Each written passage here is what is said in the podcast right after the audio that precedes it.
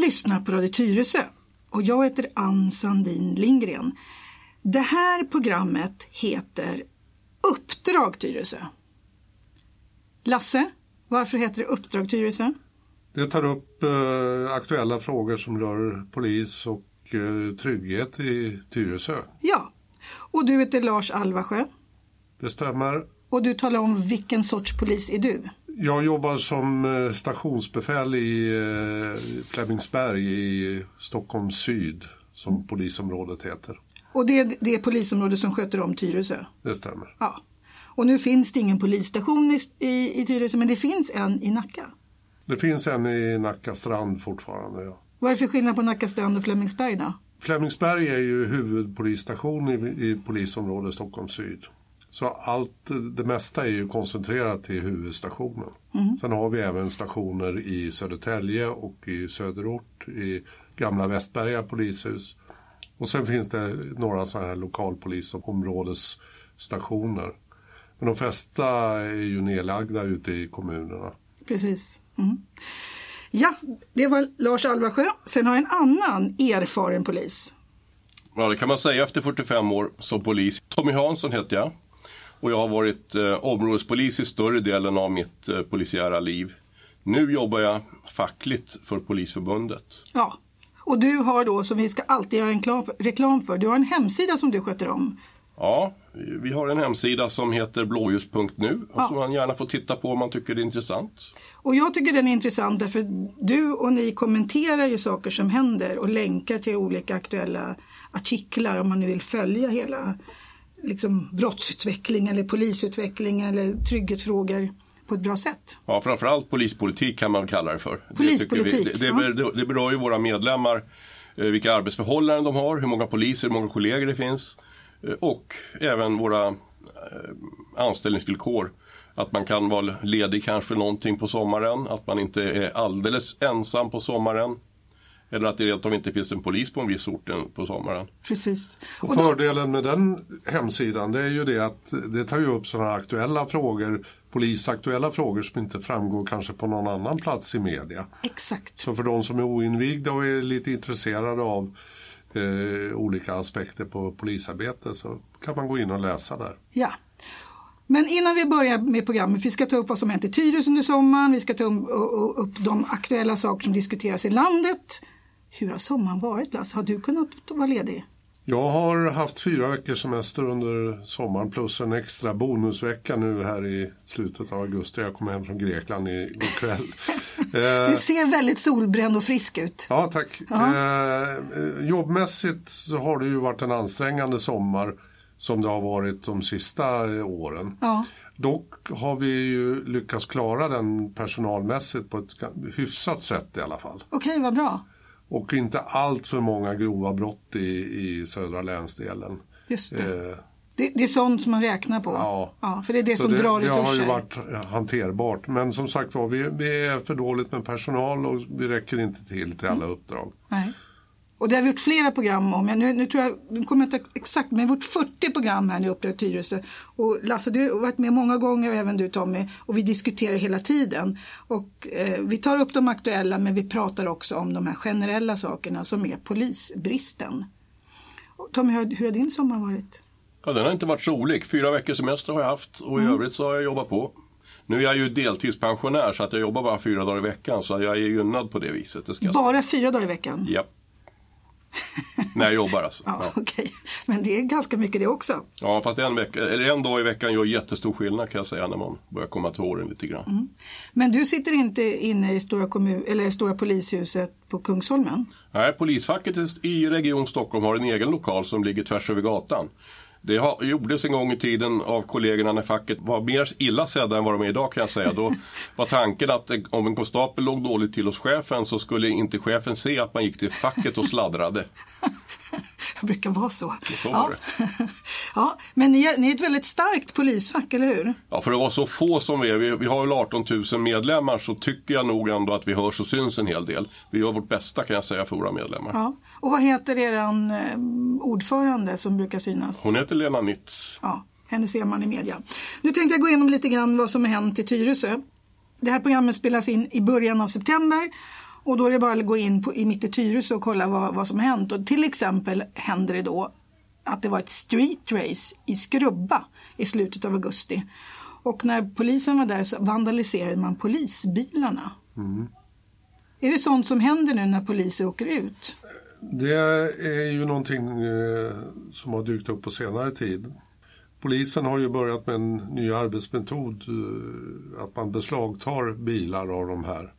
De här är ju oftast ganska dyra, de här tävlingsbilarna de kör. Och i det här fallet så skulle man väl ta en bil i beslag. Och det var väl då de angrep de här polisbilarna. De skar upp däcken på dem? Eller? Ja. Ja. Och det här var vi Skrubba, för det har ju varit en sån här grej i Tyresö folk har klagat över. Att man har kört liksom street racing på motorvägen, delar av motorvägen. Mm. Kör man nu i Skrubba alltså?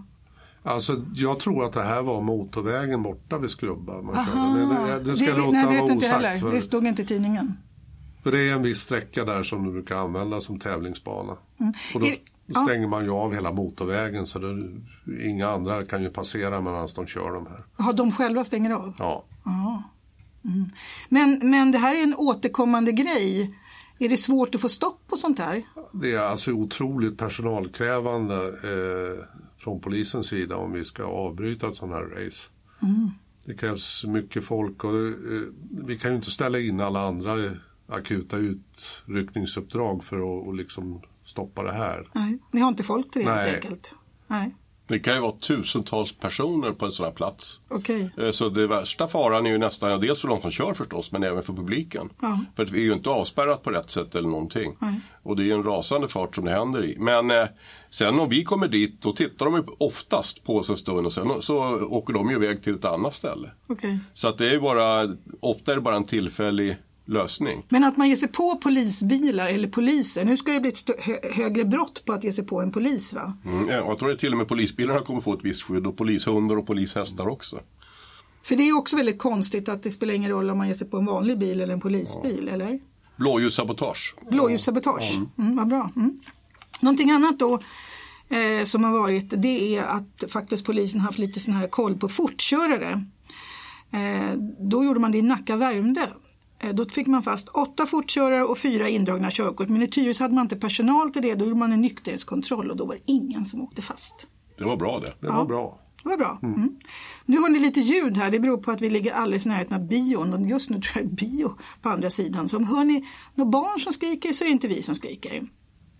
Sen var det också väldigt mycket såna här stölder. Cykelstölder. Det var en cykelstöld per dag i sommar. Och man stal 20 båtmotorer. Och det nya är ju att man stjäl de här elcyklarna som har blivit så populära. De betingar ju ganska stort värde. Aha. De som ligger överallt i hela stan? Ja, nej. Alltså riktiga elcyklar. Jaha, riktiga elcyklar. Ja. Okej. Okay. Du tänker på de här sparkcyklarna. Jaha, du menar så folk som har verkligen investerat i en dyr elcykel? Ja. De kan kosta mellan 20 och 30 000. Aha. Så man ser vad de är. Och båtmotorer har ju varit alltid varit ett jättebekymmer. För jag är med i en båtklubb och vi går ju vakter. Och... Ja, både cyklar och båtmotorer och båtar är ju oftast organiserade. De vet vilka de ska ta. Ja. Ja. Och jag vet, i vår båtklubb så har de ju till och med, liksom, fast de har liksom bultat fast dem ordentligt, då har de skurit upp hela bakakten, liksom plasten som man tagit. Ja, det är ju proffs tyvärr. Mm, ja, så det går väldigt fort. Ja. Mm.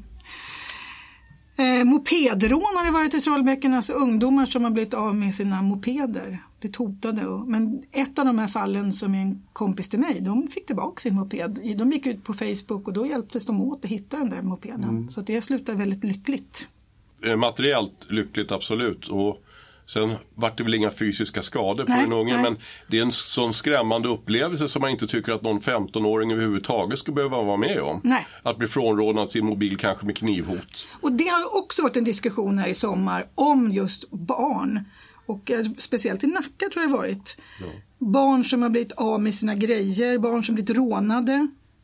Och det konstiga är ju då att det har varit diskussioner i tidningarna om att ja, men ni ska inte visa er mobil, ni ska inte på er dyra jackor, ni ska, alltså, jättekonstiga råd. Ja, på något sätt så påminner det ju lite grann om hur tjejer skulle uppträda förr, att man fick inte gå efter klockan 10 själv och man skulle inte ha kort kjol och så vidare. Och det tycker jag... Lägga ansvaret på offret. Ja, och det gäller barn dessutom. Och jag menar, idag, alla ungar har väl i alla fall en smartphone av något slag och det behövs inte mycket. Det räcker ju med ett par lite schysstare pjuck. Ja. Så tycker då någon att den där skorna ska jag ha. Ja. Och sen så om inte annat går man igenom vad som finns i plånböcker och annat.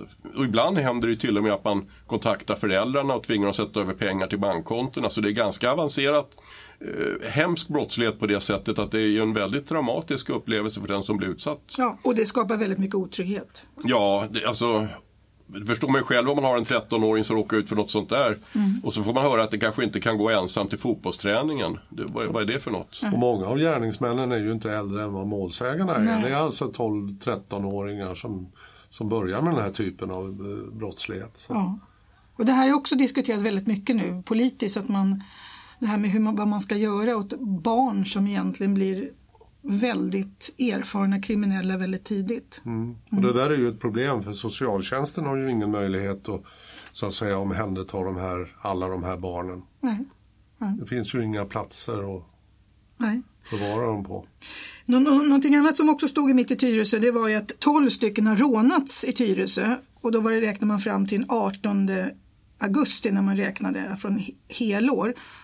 Och då sa man så här, det var normalt att 12 stycken. För det berodde på att 2018 och 2019 var det samma siffra. Det var liksom 12 stycken. Det var ingen skillnad mot förra året.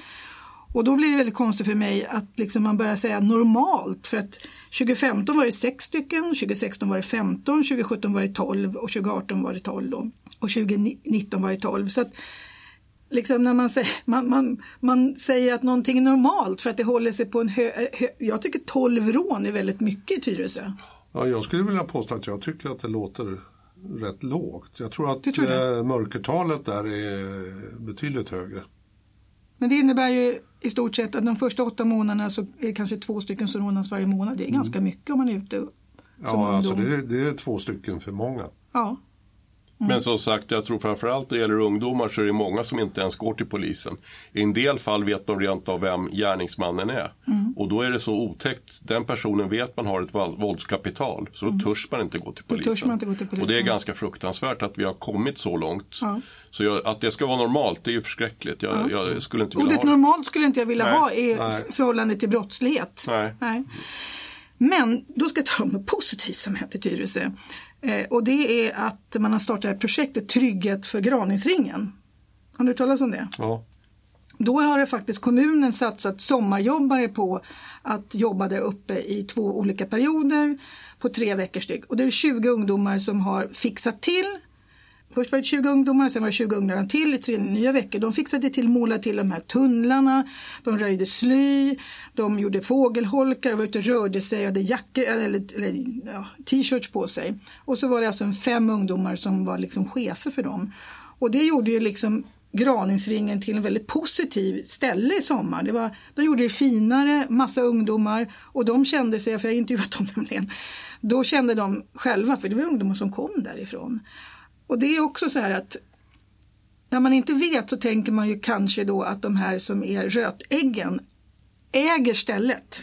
Mm. Men nu var de vanliga ungdomarna som ägde stället. Och de upptäckte ju att de var många fler. Så det är också en bra känsla att majoriteten av ungdomarna håller ju inte på sabbar. Nej, och sen finns ju den här broken windows theory att när saker och ting börjar se slummigt och eländigt ut, då blir det lättare att fortsätta förstöra. Ja. Men om man gör det fint i ett område, ofta är det ju så i bostadsrättsområden, det kan man slås av, att om du har 2 likadana hus och det ena är bostadsrätt, då tar man hand om huset i bostadsrätten. Och så är det en hyresrätt, kanske med en skumvärde utom i värsta fall. Mm. Där är underhållet eftersatt. Och då blir det fort väldigt risigt i den där hyresrätten, tyvärr alltså. Mm. Får jag säga emot det lite grann där, för att mina barn är uppväxta på Farmarstigen. Kanel och kyndegen är på ena sidan och sen är det basilika och koriander på andra sidan. Och de husen ser likadana ut, så det går inte att se när man åker en månad. På vänster sida är HSB, på höger sida är det Tybo. Och det som var bra där, Tybo gjorde en väldigt bra insats. De såg till att varje gård fick lite pengar. Så många av de här gårdarna har skött sig själva väldigt bra. Man hade ett väldigt bra projekt faktiskt. Men, så ungarna förstod inte att vi bor i det fina området. Dina kompisar på andra vägen bor i det sämre området. Men det tycker jag är helt lysande. Och det är ungefär som man gjorde då i Graningsringen. Ja. Man ser till att det är fint och då slipper man den här broken windows-effekten. Ja. Ja. Det är dit jag vill komma. Ja. Att om man har en bra värld med rätt inställning, visst går det att göra åt saker och ting. Ja. Och då kan vi kalla det motsatta effekten HSB-effekten. Ja. Så att det är ju jättebra. Och så gäller det att få ut mer vanliga människor ute i närområdena. Ja. Så att folk liksom vågar vistas ute och vara ute. Ja, för jag har en gång varit lärare på Nyboda och Kumla skola. Och då tänkte jag så här, i varje klass finns det två busungar som sabba. Antingen tog de makten i klassrummet eller så var det vi andra som hade makten i klassrummet. Och så är ungefär fördelningen när det gäller liksom barn eller vuxna. Det finns några som utmanar en. Och låter man dem ta över ett klassrum, då blir det kaos. Mm.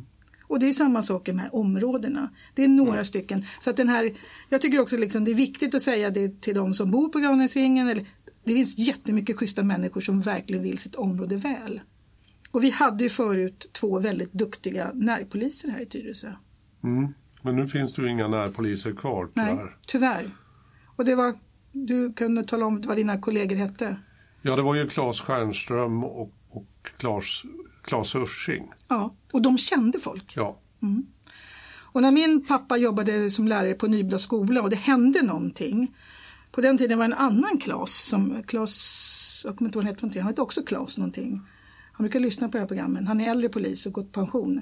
Men då kunde de bara skolan gå till dem och säga vilka ungdomar är det som har gjort det här. De visste vilka taggar, alltså vilka som klottrar. De kände vilka ungar. Så det var inget svårt att klara upp saker då. Därför han hade den här lokala kännedomen. Det är ju det som är fördelen med lokala poliser. Att då kan man ingripa på det sättet. Och på ett tidigare skede, innan folk åker fast för allvarliga brott. Så kan man gå in och skärpa till en del ungar. De som är inte så hårt belastade utan som är på väg in i en dålig bana. Ja, precis. Ja, man känner de här busungarna. Man vet... Man har möjlighet att vara ute i områdena under arbetspasset.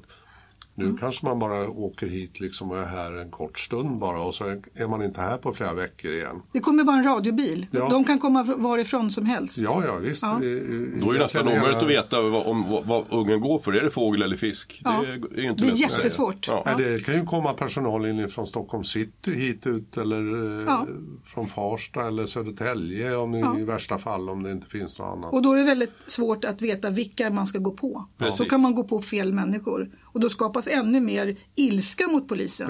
Ja. Vi har något som heter kommunpolis. Tyvärr är inte det en polis som jobbar. Den jobbar emot politikerna och kommunen och tar fram statistik och sånt. Det är inte samma sak som närpolis. Nej, den här kommunpolisen är ju en nätverkstjänst kan man säga. Så att man ska samverka med kommun och alla skolor, möjliga samarbetspartners. Mm. Så det är ju ingen polis som så att säga är ute och jobbar dagligdags i områdena. Nej. Fast det är klart att det kan ju vara en början till någonting. Om när det blir fler poliser, för nu börjar det ändå komma ut lite större kullar med aspiranter. Då kan man ju ha grupper som arbetar brottsförebyggande och på sikt kan ju de grupperna till och med bli lokalt förankrade. Mm. Och då kan ju den där kommunpolisen bli någon sorts samordnare och se till att resurserna sätts in på rätt ställen. Så att det kan vara väldigt bra på sikt. Men när nu han inte har några så att säga muskler på gatan, då är det jättesvårt för kommunpolisen tror jag.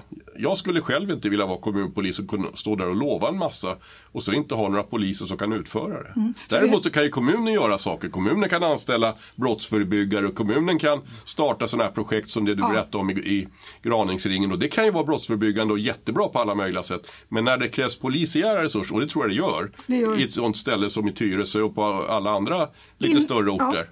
Innan det blir ett utanförskapsområde. Ja men absolut. För vi har inga utanförskapsområden.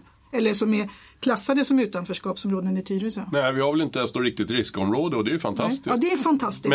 Men det är ju så här att det där händer ju hela tiden på olika ställen, och resurserna idag, de tas ju till de allra mest utsatta områden, så kallas särskilt utsatta områden. Och då tas de från alla andra ställen. Så kanske att det jobbar 2 poliser som skulle kunna vara i Tyresö, de kanske jobbar i Hallunda idag. Just det. Mm. Jag tycker det är väldigt bra att den nya kommunledningen verkligen satsar på det här med trygghet, för det har man gått in för nu i alla fall. Så att vi och de har startat ett projekt också, samverkar och sånt, så vi ska följa dem här på närradion och se vad de gör. Nu tänkte jag höja blicken till landet.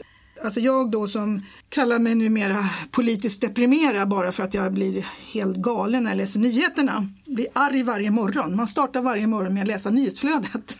Och då är det skjutningar. Och då är det väldigt mycket brott. Det har ju liksom varit explosioner. Ibland så när man läser så här, explosion där, granat där, skjutningar där. Det känns liksom, utan att veta så känns det inte... Alltså jag känner inte igen den här nyhetsflödet. Och när man då pratar om att brotten har inte gått upp, så kom jag ihåg, om man backar när mina barn var små, då stod det i tidningen sommarmordet. Ett mord pratar man om hela sommaren.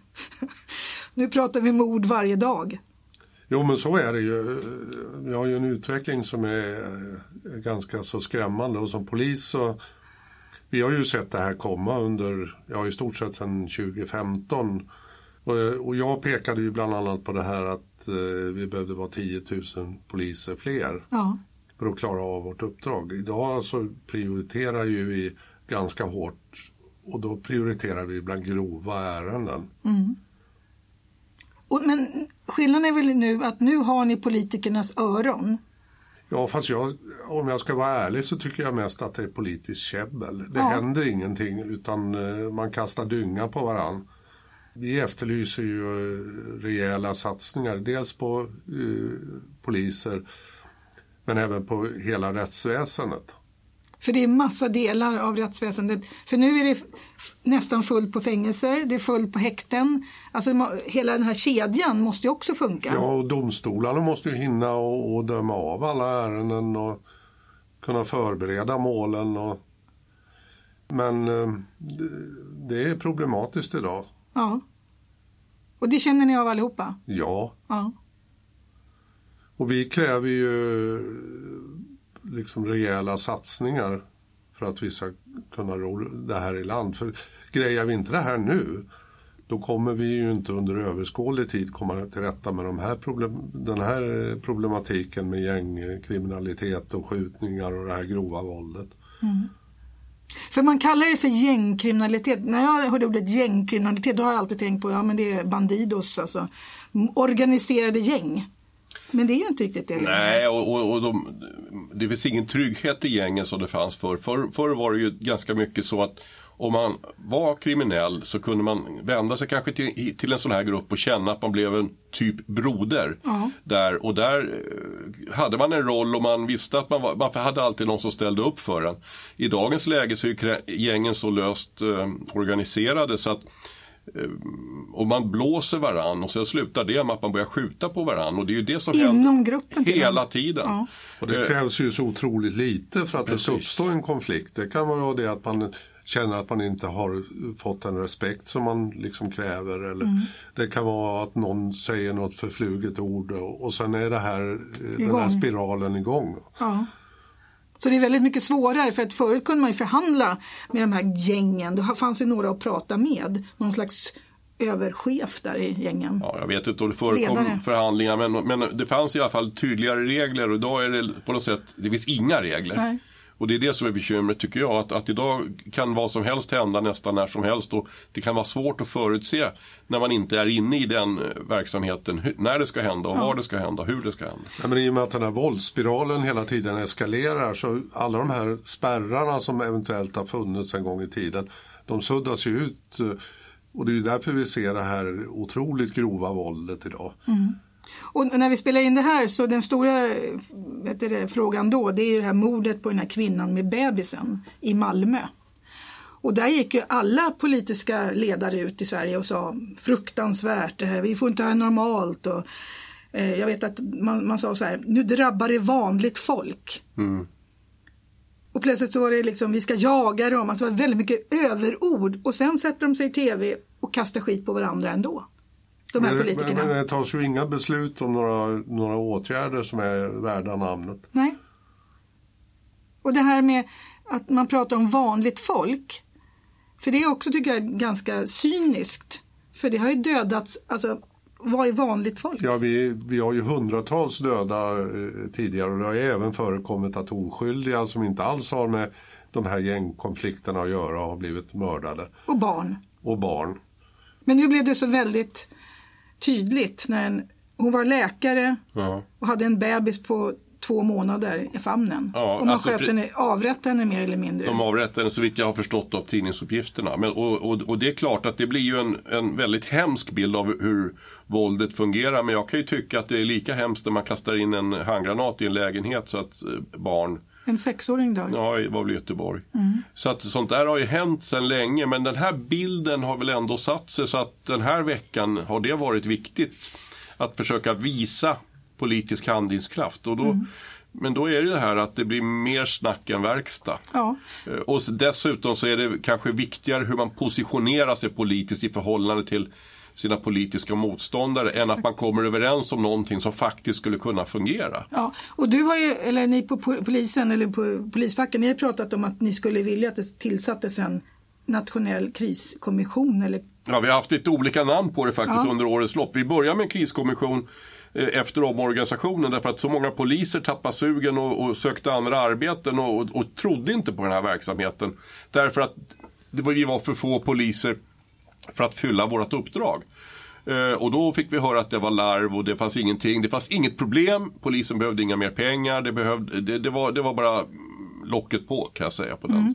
Sen nu för något år sedan så har vi börjat säga att vi borde ha en polisberedning, ungefär som försvarsberedning. Där man satte sig samtliga partier. Där alla partier var med och alla partier tittade på problemet. Mm. Så här är problemet, så här löser vi problemet, och så kommer man överens om det. Mm. Och ingen pajkastning? Nej, helst inte. Helst skulle man prata sakfrågan och inte prata om att det här skulle ha lösts på alliansens tid när de satt i regering. Mm. Och Beatrice Ask var justitieminister. Ja. Eller när, vad som skulle gjort när Ygeman var justitieminister. Ja. Eller hur det är nu då, med Damberg som inrikesminister. Men om man kunde bortse från det och istället försöka vara konstruktiv. Och det hade man jag tänkte först nu, det var ju faktiskt Annie Lööf som var först efter den här händelsen och sa att de ville ha en poliskommission, tror jag hon kallar det för. Och då tänkte jag, ja men kanske att det kommer nu att de vaknar på den här idén. Och sen så krävde ju Kristersson samma sak. Och sen träffas de i Agenda och så sätter pajkastningen igång. Och dessutom säger man då att ja, och något parti får inte vara med och så vidare. Men det är sånt här, i alla fall jag blir jättearg på. För jag förväntar mig någonstans att de ledande politikerna i landet tar itu med de problem som finns och inte billiga poänger på varandra. Det hade ju varit det absolut bästa. Och visst, det skjuts till vissa resurser. Jag hävdar otillräckliga resurser så länge man inte fyller platserna på polishögskolan. Jag har tittat på det där, och från 2016 och fram till idag så står det ungefär 1000 tomma stolar på polishögskolan som inte det sitter en poliselev på. Och det har vi inte råd med om vi ska ha en chans att bli 10 000 fler polisanställda med majoriteten poliser. Nej. Det talas om 22 000 nya anställningar, varav ganska många poliser som skulle krävas. Jag menar, jag kommer ju själv gå i pension innan dess. Mm. Ja, och ser man på motståndarsidan så har ju de betydligt lättare att rekrytera. De har ju inte de här kraven som ska vara uppfyllda på sina... Du menar de kriminella? Ja. Den kriminella branschen bara växer? Ja, ja.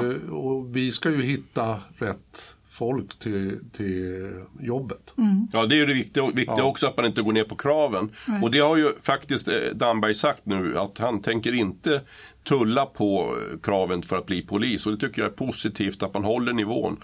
För att vi har inte råd med några dåliga poliser. Det som krävs för att angripa problemet, det är många bra poliser. Mm. Men måste det inte också vara så att de här andra, det är ungefär som på sjukhus, tycker jag. När sjuksköterskor som har lång utbildning går åt tvätta sängar och mata patienter, alltså och sjukvårdsbiträden. Det finns ju ett gäng arbetsuppgifter som skulle kunna göras, alltså typ mata människor. Det måste vara samma sak, tycker jag, inom polisen. Passpoliser och alltså enklare uppgifter måste ju kunna göras av civilanställda, eller ta ner katter från trän, eller vad det nu är för någonting som inte är. Alltså, och likadant väktare patrullerar ett centrum. Går inte liksom och, för ni som är duktiga poliser, ni är väl utbildade, ni kan ett jobb, och i svåra situationer måste man ju ha en bra utbildning. Men det anställs rätt mycket civilanställda. Jag tror att det anställs sista åren uppåt 1000 till civilanställda har det kommit. För det måste ju ändå underlätta lite för er. Man försöker ju renodla yrkesrollen så gott det går. Ja. Men det är ju mycket som har med tvångsmedel och sånt att göra. Och då måste det ju vara poliser som utför dem. Ja.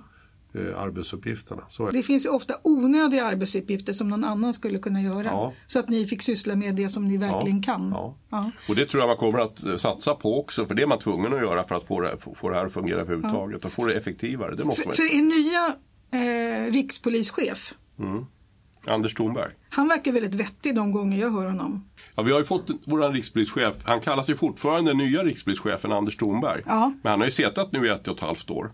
Så nu börjar vi väl vänta på att det ska hända någonting som märks verkligen ute i verksamheten också. Ja.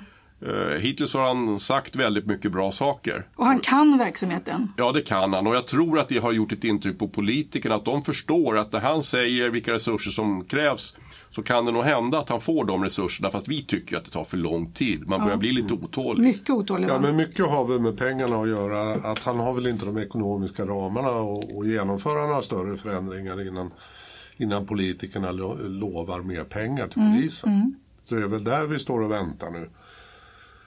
Jag tänkte bara ta några andra saker som också diskuterats i sommar. För att när det är nyhetstorka också. Jag läste den här artikeln i Svenska Dagbladet som Tove Livendal skrev om en kille, en 13-årig Filip och hans familj som tvingade flytta från Uppsala. Han blev utsatt för överfall i skolan, och både skolan, polis, allihopa sa till familjen: ni måste flytta från Uppsala, för att han blev så hotad. Ja, det där var ju en fruktansvärd historia när man läste hur vad den här lilla grabben hade blivit utsatt för. Och tyvärr tror jag inte att det här är något ovanligt. Nej. Han hade ju i alla fall så mycket ork att han polisanmälde det här tillsammans med föräldrarna och stod fast vid den här polisanmälan. Och då sa man, du ska inte polisanmäla. De varnade honom för polisanmälan. Sociala, eller om det var på BUP som sa det. Det var alltså folk som gav honom det rådet. Och sen gav han honom rådet också att om de här kommer så ska du inte göra någon motstånd. Du ska lägga dig ner och ge det bara. Så att det kändes som att samhället hade gett upp. Samhället har gett upp. Och det här var 2 välfungerande föräldrar som tyckte att nu måste samhället fungera. Ja. Och de tvingades alltså flytta. Ja, så det får fruktansvärda konsekvenser när det blir på det här sättet. Och lite grann som med den här kvinnliga läkaren i Malmö, så borde det ju inte spela någon roll vad det är för sorts människor. Nej. Utan alla människor ska ha rätt att leva i trygghet i det här samhället. Vi har ju berömt oss för att Sverige är tryggt och till för alla. Och då kan vi ju inte hålla på så här och göra skillnad och säga att den där kan man få skjuta på ungefär. Eller den där sortens barn ska kunna mobbas. Eller här var det värre än mobbing. Det gick väldigt långt. Man kan ju knappt föreställa sig hur den här grabben har mått. Mm. Han har ju knappt vågat gå till skolan eller gå utanför hemmets väggar. Ja. Och rädd att bli misshandlad och hotad. Och fruktansvärt. Mm. Man har ju pratat hela tiden om bilden av Sverige, och det är samma sak när vi sitter och gör programmen, så tänker jag så här, här sitter vi och liksom berättar om saker och ting och skapar oro när man lyssnar på det här programmet, eller skapar en bild av att liksom, Sverige är inte så bra eller inte så tryggt. Och då kan jag ibland tycka så här, är det verkligheten som gäller eller är bilden av verkligheten? För nu har man ansträngt sig väldigt mycket med bilden. Ja. Och väldigt många i mina sociala medier säger så här, nej, det var mer som människor som dödades på 70-talet och brotten har gått ner. Och, jag får sådana informationer också, det är bara överdrivet. Är det överdrivet? Så där har det ju alltid varit, att olika brottskategorier minskar under en begränsad tid medan andra ökar. Ja. Och här kanske det dödliga våldet i andra fall än gängrelaterat har minskat. Men det är ju de här fylleslagsmålen har minskat. Ja, eller övrigt våld. Men här är ju de här gängskjutningarna och de här sprängdåden. Det är ju de här som syns i media. Men det är ju en otroligt allvarlig situation. Ja. Jag tycker frågan borde ställas. Är det här någonting vi ska acceptera i svensk samhälle? Och då måste ju svaret bli nej. Ja. Och vad gör vi i så fall åt det? Ja. Vad gör vi åt det? Vad skulle man... För det har kommit lite förslag nu på vad man kan göra åt det. Det kommer från olika politiska delar. Ja, man måste ju ta till ganska radikala åtgärder. Nu har ju den här situationen liksom pågått under så många år. Mm. Och det eskalerar hela tiden. Så nu måste man ju nog ta till storsläggan och komma med ganska så många skarpa förslag om vi ska ha en chans att komma till rätta med de här. Och det har ju presenterats bland olika politiska partier en rad med förslag som är uppe på bordet. Och många av dem där kan säkert vara idé att pröva. Ja, det här med kameror till exempel har kommit upp och det har man pratat om länge. Ja, och då hade vi ju, nu var det ju inte fast kamera utan en mobilkamera som filmade delar av mordet här i Malmö. Och då ser man hur mycket man ser egentligen. Det är inte så självklart att det ibland hjälper det, men inte säkert att det hjälper jämt. Och sen så är det inte säkert att brotten sker just där kameran sitter heller. Mm. Så man ska inte tro på universallösningar, men en massa sådana olika lösningar tror jag är bra. Och sen tror jag också att man ska försöka ingripa tidigare mot de som håller på att inleda en kriminell karriär. För det att man... med barn? Ja, alltså när det är grupper av barn som kanske rent av har äldre personer bakom som dessutom i gängen som använder barnen som verktyg till väldigt grov brottslighet. Jag menar, vi har 15-åringar som har skjutit pistol mot folk. Och att då sätta dem på en SIS-hem. Vad är SIS-hem? Ja, det är alltså Statens institutionsstyrelse, det som heter LVU och sådär förut. Mm. Det är inte säkert att det funkar för att de rånar personalen på tjänstebilen och åker därifrån. Och så hände det ju i vintras här när ett gäng med sådana killar landade i Västerhaninge och kidnappade en 16-åring och pressade hans föräldrar på pengar. Mm. Den killen hade alltså tidigare skjutit då en person i Malmö och satt för det. Mm. Det här är ju, berör ju en av mina käpphästar. Det är ju den här straffutmätningen med de som är mellan 15 och 18 år. Eller 15 och 21 egentligen. Där man får ganska kraftiga rabatter när man blir dömd. Straffrabatt som du har skrivit en väldigt bra artikel om i Svenska Dagbladet. Och vi har ju även det här med 3/4 frigivningen av de som är dömda till fängelse. Du får det ena först och det andra sen. Så att det blir ju liksom kaka på kaka. Och tror jag att vi kan skärpa upp så att man får sitta av den tid man är dömd till så skulle många av de här sitta inlåsta. I Malmö har de något projekt som heter Projekt Sluta Skjuta. Ja, fram tills att den här kvinnan blev skjuten så såg det ut som att det var en nedåtgående trend på brotten. Om det var det som gjorde det eller inte är svårt att säga för det handlar ju om 10-tal. På ett sånt ställe som Malmö ändå under en termin så att säga.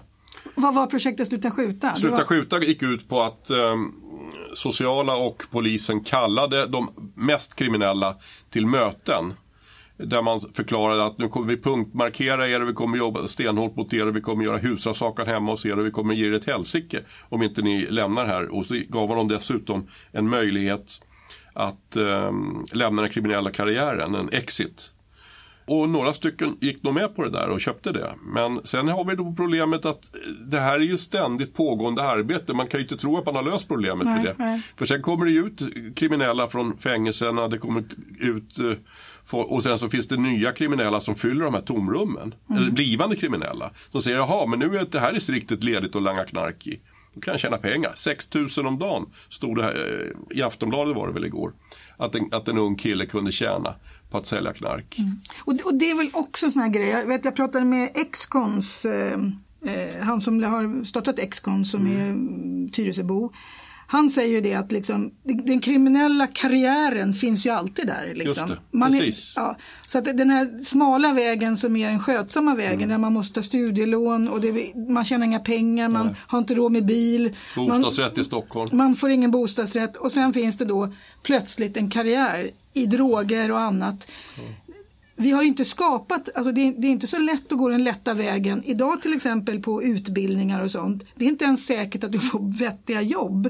Vi har ju problem med jobb till grabbar som kanske inte vill gå på universitet. Alltså det här är ju ett jätteproblem. I Tyresö gymnasium nu så har man lagt ner byggprogrammet för det är så få sökande. Mm.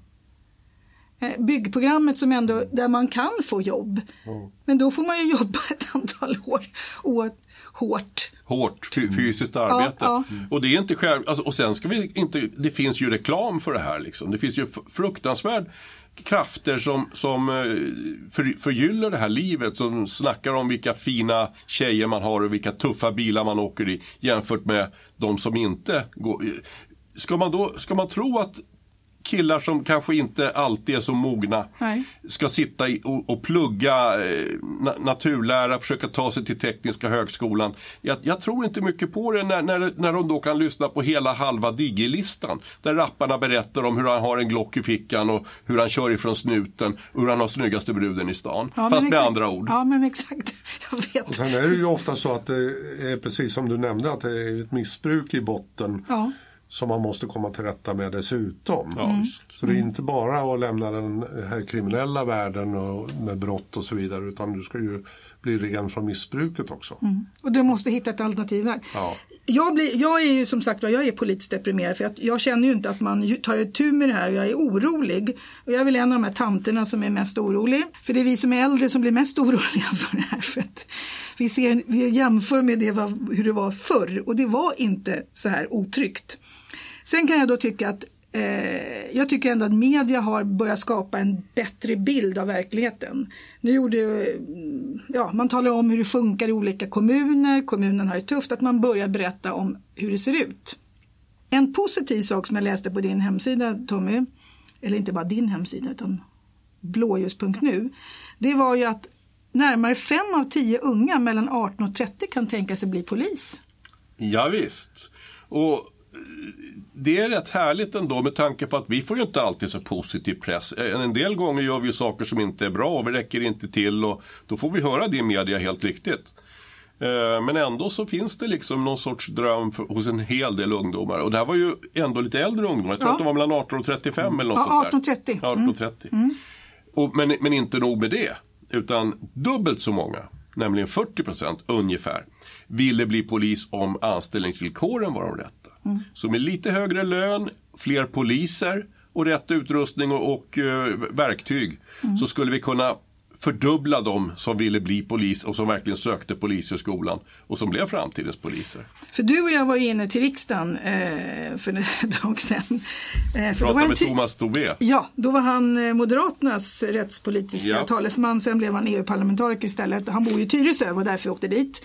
Och han hade ett förslag då, jag vet inte vad som hände med det, men det här med att man skulle få betald polisutbildning. Mm. Och sen så betalades det av på 5 år eller någonting sånt. Jobbar man i 5 år så vart man skuldfri. Alltså någonting sånt där man kunde låna. Ja, alltså någon form av incitament för att gå den här långa utbildningen. För på din tid, Lasse, Då var utbildningen betald. Betald. Och kontrakteras man då på, som du säger, 5 år eller i någon annan tidsrymd så kan man ju anse att man har betalt av den där utbildningen. Så det finns ju väldigt många bra förslag. Och dessutom så kan jag säga det att idag så får ju en del som går polisskolan betalt. Det är nämligen så att vi utbildar ju ett 40-tal civilanställda till att bli poliser. Vilket kan vara helt utmärkt. Då får de här resurserna och kunskaperna som behövs för att bli polis och göra husrannsakan och andra tvångsåtgärder. De får betalt under sin polisutbildning.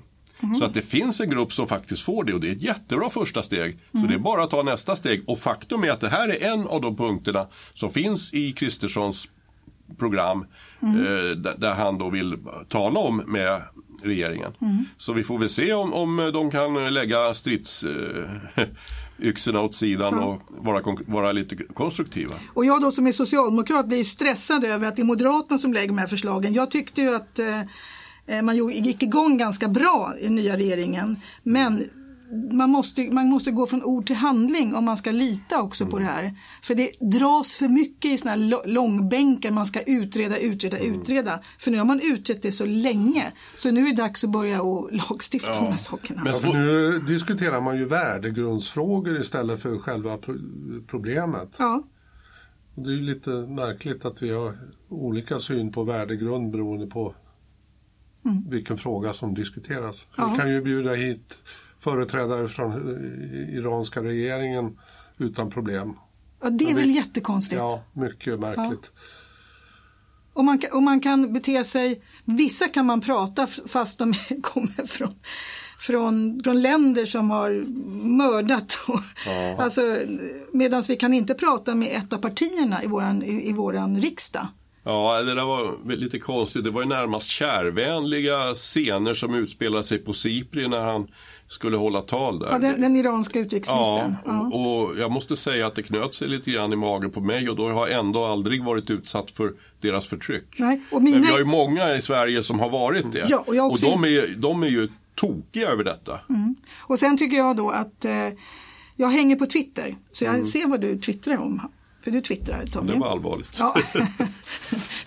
Men det gör ju det att väldigt många hänger på Twitter för att se vad är det som trendar, vad är det man diskuterar för någonting, vilka frågor anser folk är viktiga, om man då är intresserad av politik eller brottslighet eller vad det är för någonting. Och det konstiga är att folk går igång på såna här pseudogrejer, så liksom Hanif Bali, vad han har sagt på Twitter, det är en jättefråga. Vad han har sagt. Alltså, ja. Eller Amina Kakabawi på Vänsterpartiet, vad hon har sagt. De har inte mördat någon. Det här är människor som vågar liksom säga för mycket. Alltså det är människor som kommer från andra länder och som är lite mer frispråkiga. Mina iranska kompisar, det finns inga som är så duktiga på att säga vad de tycker och tänker. Och det är lite grann, men säger man fel, då blir man stämplad. Och det här tycker jag också är galet, att vi håller på med någon slags åsiktskorridor i Sverige där man inte får säga vissa ord, annars blir man rasist, nazist, fascist. Istället för att diskutera den verklighet som är. Om man inte kan uttrycka sig på rätt sätt och säger fel ibland, det måste ju ändå det kan ju inte vara det som är farliga liksom, utan det måste ju handla om vad vi gör fysiskt i den riktiga verkligheten. Vilken dålig programledare, jag bara argare. Ja. Men man kan gärna, jag tycker gärna man kan lyssna på söndagsintervjuer med Hanif Bali med Hanvik Lin. Ja. Den var på P1. Ja, på P1. Ja. Det mesta på P1 är bra att lyssna på, men om man inte lyssnar på Tyresö-radio naturligtvis. Exakt. Ja, nu har vi händer inte med alla våra punkter, för det händer mycket mer i Sverige än så. Jag tänkte gärna prata om såna här små saker som var förtal, i och med att det pratas om Sissi Wallin och Virtanen och såna här små saker. Men det är också sånt som diskuteras väldigt mycket. Såna här små frågor diskuteras det. Men egentligen så är det ju den här stora grejen med det ökade våldet som är den viktigaste.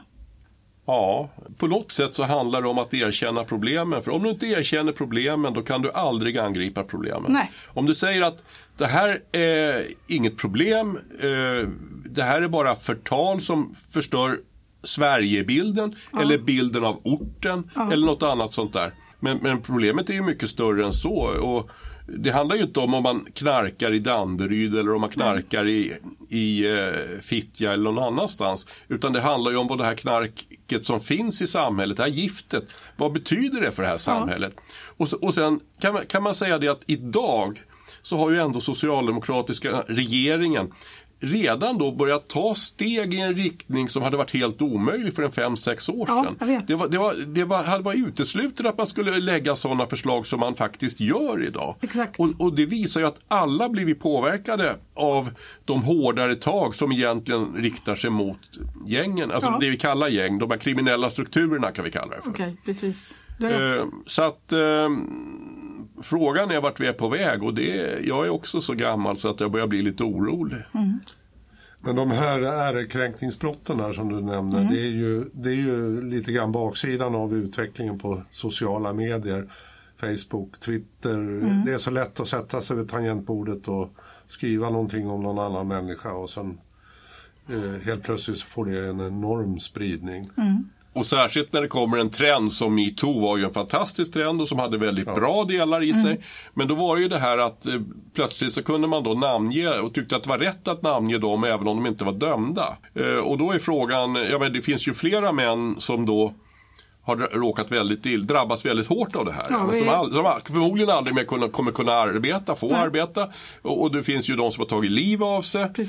Och så finns det då som den här som vi pratar om nu kanske, Sissi Wallin och Fredrik Virtanen.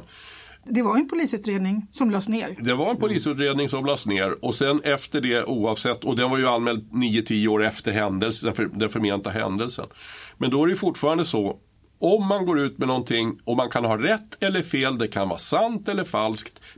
För själva förtalsbrottet, det är ju att man inte har ett laga skäl att sprida en uppgift som är ägnad att utsätta någon för andras missaktning. Mm. Och spridningen är det som är förbjudet. Mm. Och typiskt sett en spridning, det är ju att sprida det på sociala medier.